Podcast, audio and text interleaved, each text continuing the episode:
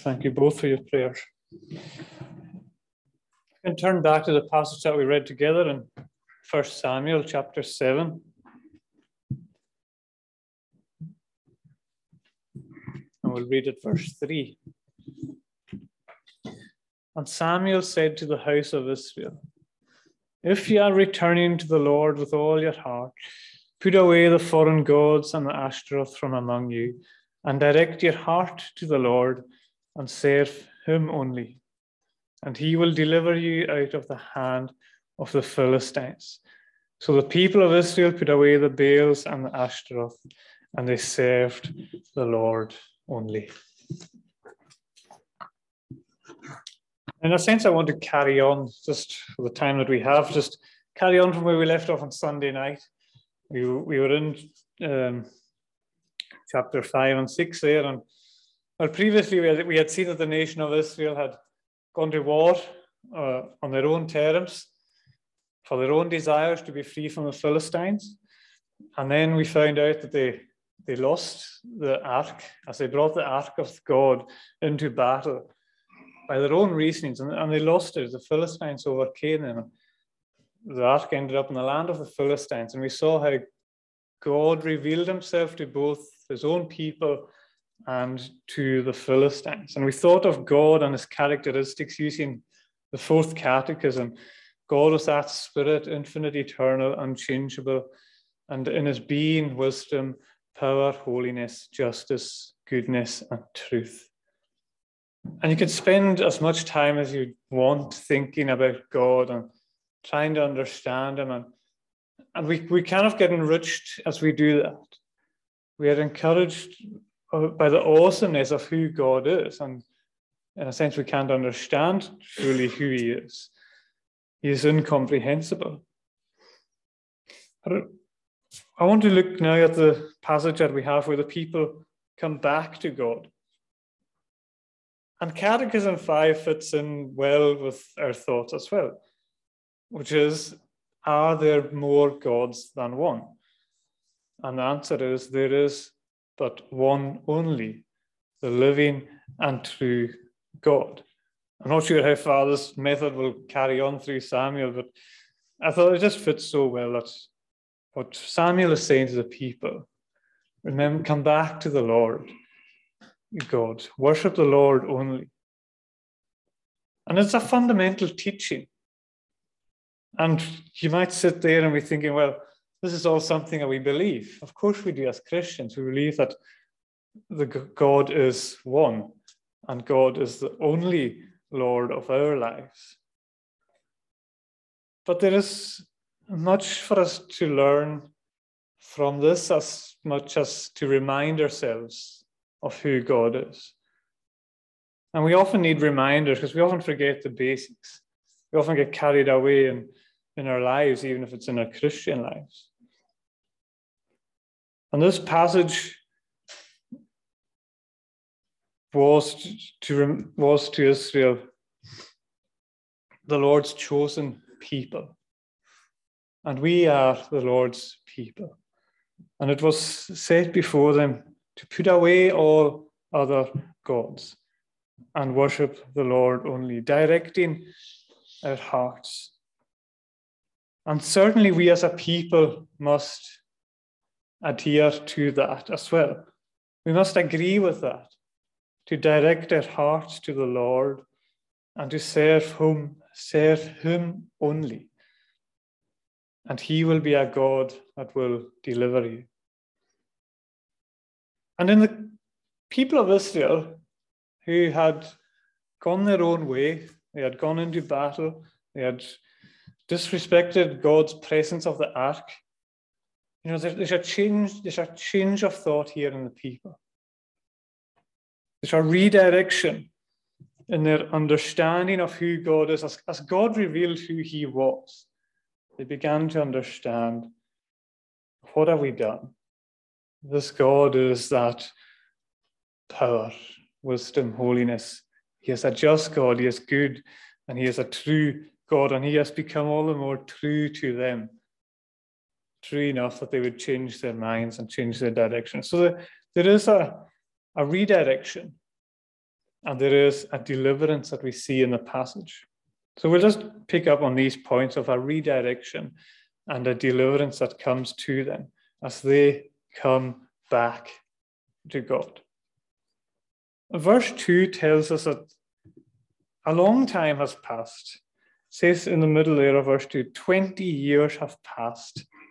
There was, after this, uh, all of a sudden, God had uh, acted before the Philistines. He had declared who he was. And then you've got this almost silence for 20 years where nothing happens. There's no divine interruption from God like we saw in the last chapter. But there's a change that we see that Israel lamented after the Lord. Samuel saw the people had gained this understanding of who God was. He was seeing them lamenting after the Lord, and he came to them. And they were, a, you know, they were a people. Remember, they were a people of chapter six. He said, "This God is a holy God. Who can stand? Who can stand in His presence?" They were beginning to understand. And Samuel comes to them now, and he's saying, "If you are returning to the Lord with all your heart, then put away the foreign gods.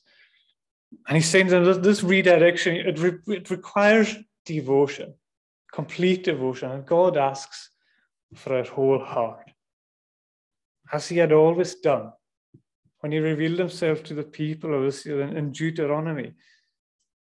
Uh, chapter 6, verse 4, God says to the people, Hear, O Israel, the Lord our God, the Lord is one. You shall love the Lord your God with all your heart, with all your soul, and with all your might. You shall love the Lord your God with all your heart, with all your soul, and with all your might. He, he is one that we must devote ourselves to entirely as one.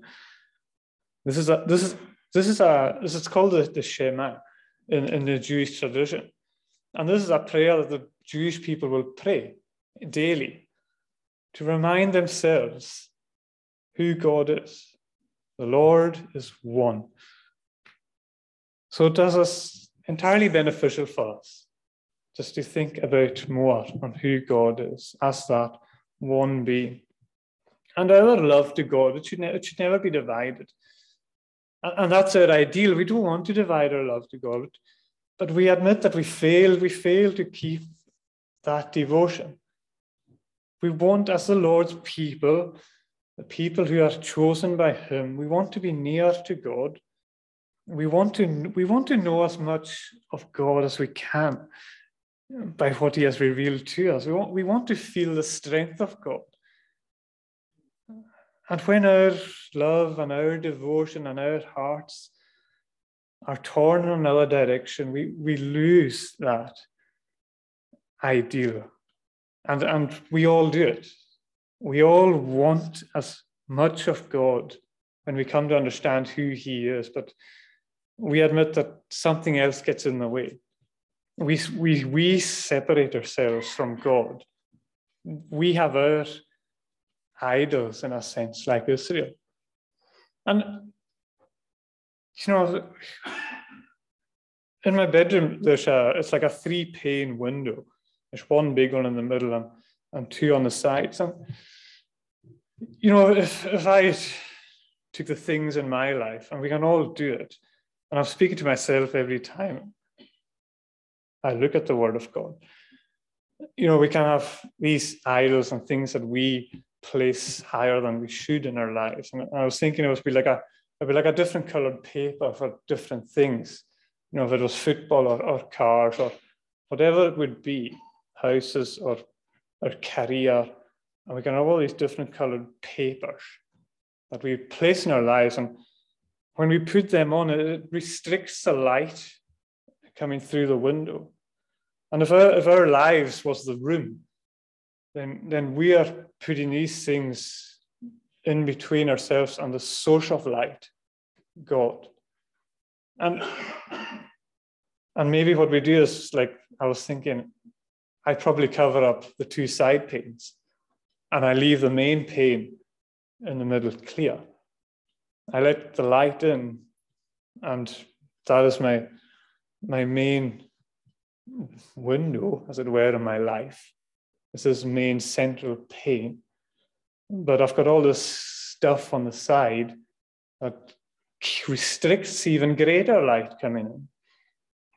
And we as Christians need to clear our lives from these idols or these things that we elevate into positions that they shouldn't be there. We all we are all tempted, and the, and the devil will throw papers at us, and and we just automatically put them on because we love them so much, and we love to see them in our lives. But even then, when we place these things before us, the light comes through them. They're, they're all from God in a sense. Everything we have is from God. And behind all these things, light shines. But if we reduce that light in within us, we've spoken, we have praying about ones that would radiate the light. And God has put in gifts within each of us. And if we restrict that light within ourselves, we, we don't the light doesn't flood into the room as it should. It doesn't flood into our lives. The word of God should flood into our lives as much as we can receive from God. That's our ideal. That we see as much of God and the beauty of God as that light comes upon us. And as we say, God creates us and God gifts us. And it's like as if there were jewels in the room that God has placed within our lives. And as the light of God comes in, people will see these jewels that will reflect out the glory of God from us.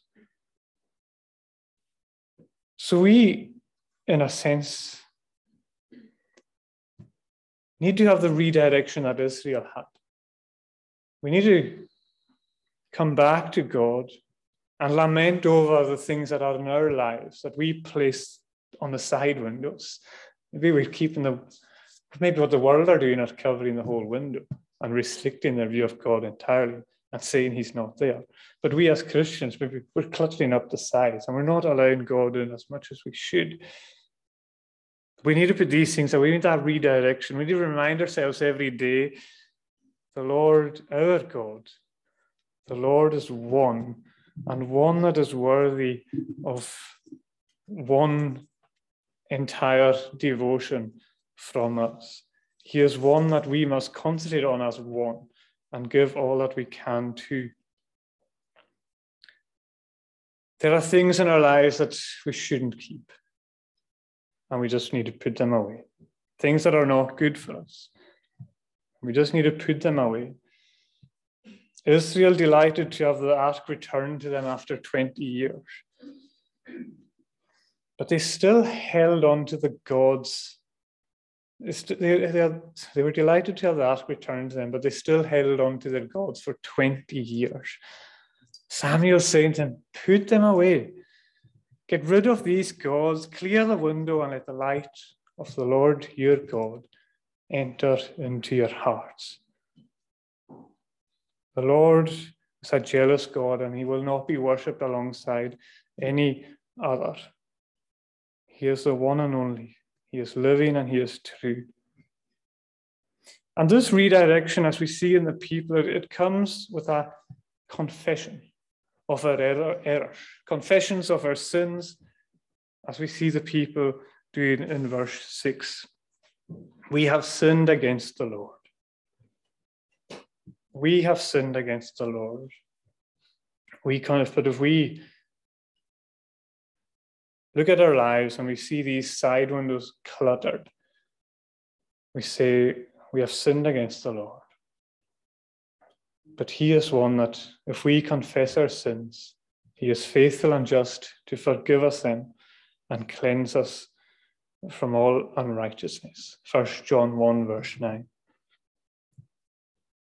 If we confess all of these things, Lord, and bring them before Him, and we lament over them, and we confess we have sinned, He will cleanse us, which is something we struggle to grasp here.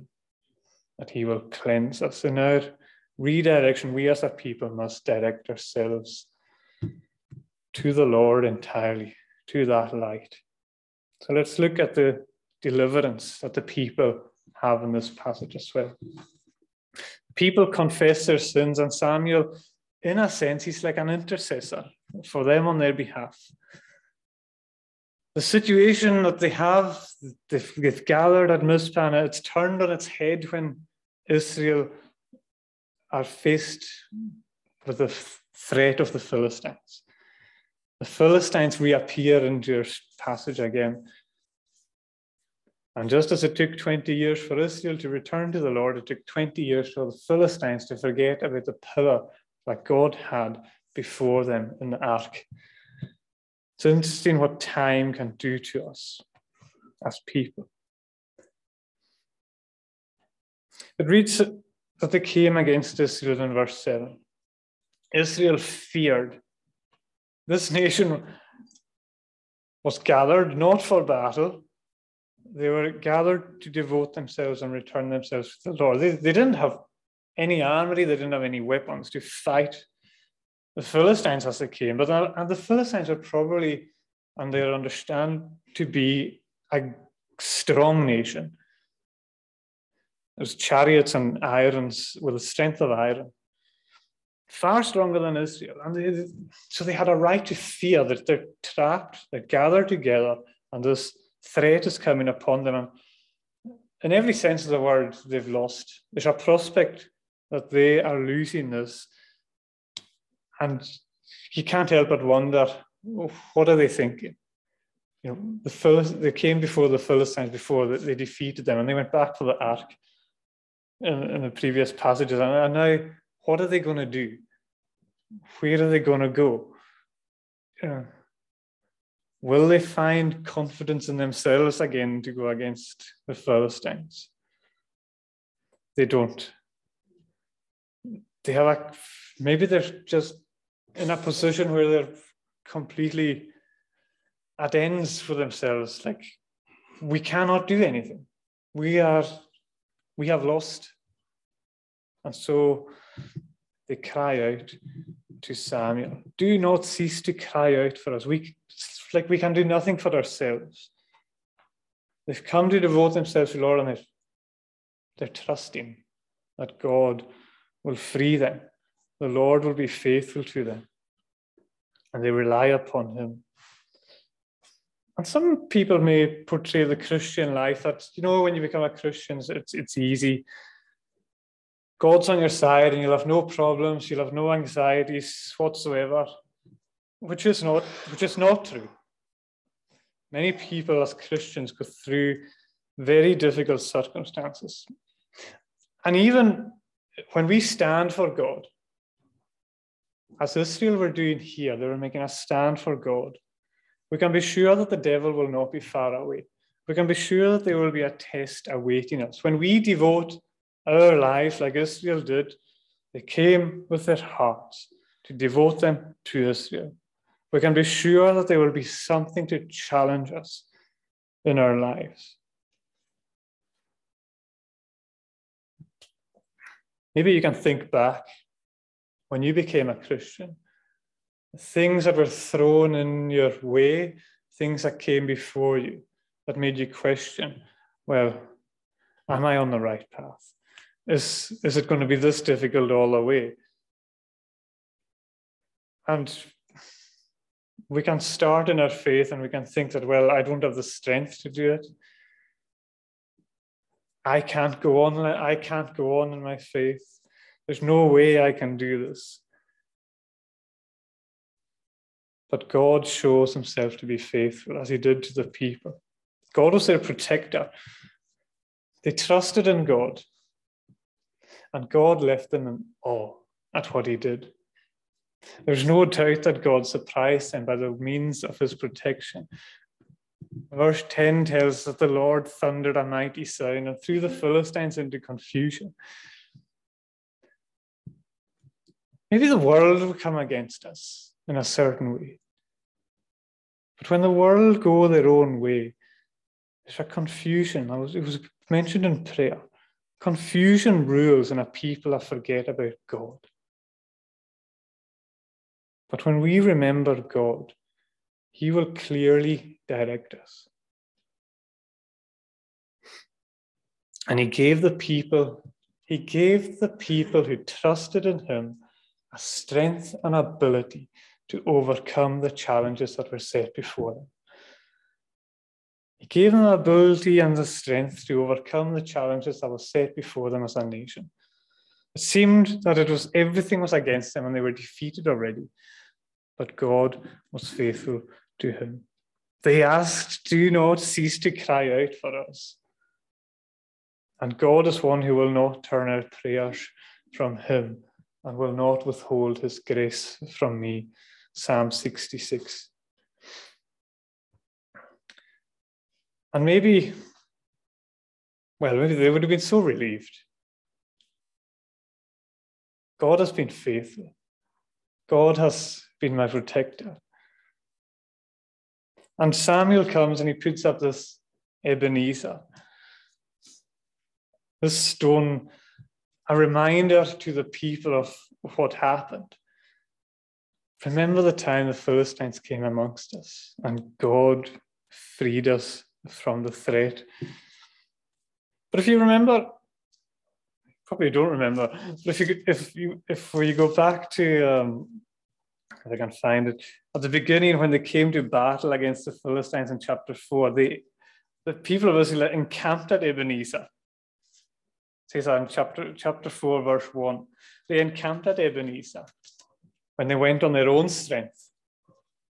And then it says later on in the passage that the Philistines took the ark from Ebenezer. I can't find the verse there. So, this stone, not only a reminder of what God had done for them, it was a reminder of themselves and what they had done, the errors they had made. A reminder that they were before God, a reminder that they had to acknowledge. It was a reminder that they were acknowledging this day that they were putting all their gods behind them. And they were going to trust in this God. They had made their mistakes. We have sinned before you. And we will be faithful today to you. We will be faithful to you, our Lord and our God. You are one. This stone Maybe a reminder of when God departed from them, but he didn't leave them. God that came back to them. God that was fighting for them even when he was in a land where they couldn't see it. God was long suffering with them and he was faithful to them and he came back as their salvation. And again, what we mentioned in prayer, we can have many stones of remembrance in our lives. There are places that are good for us to come back to and remember what God has done. And the stone was set up for the people as a reminder and a witness before them. This is what God has done for you.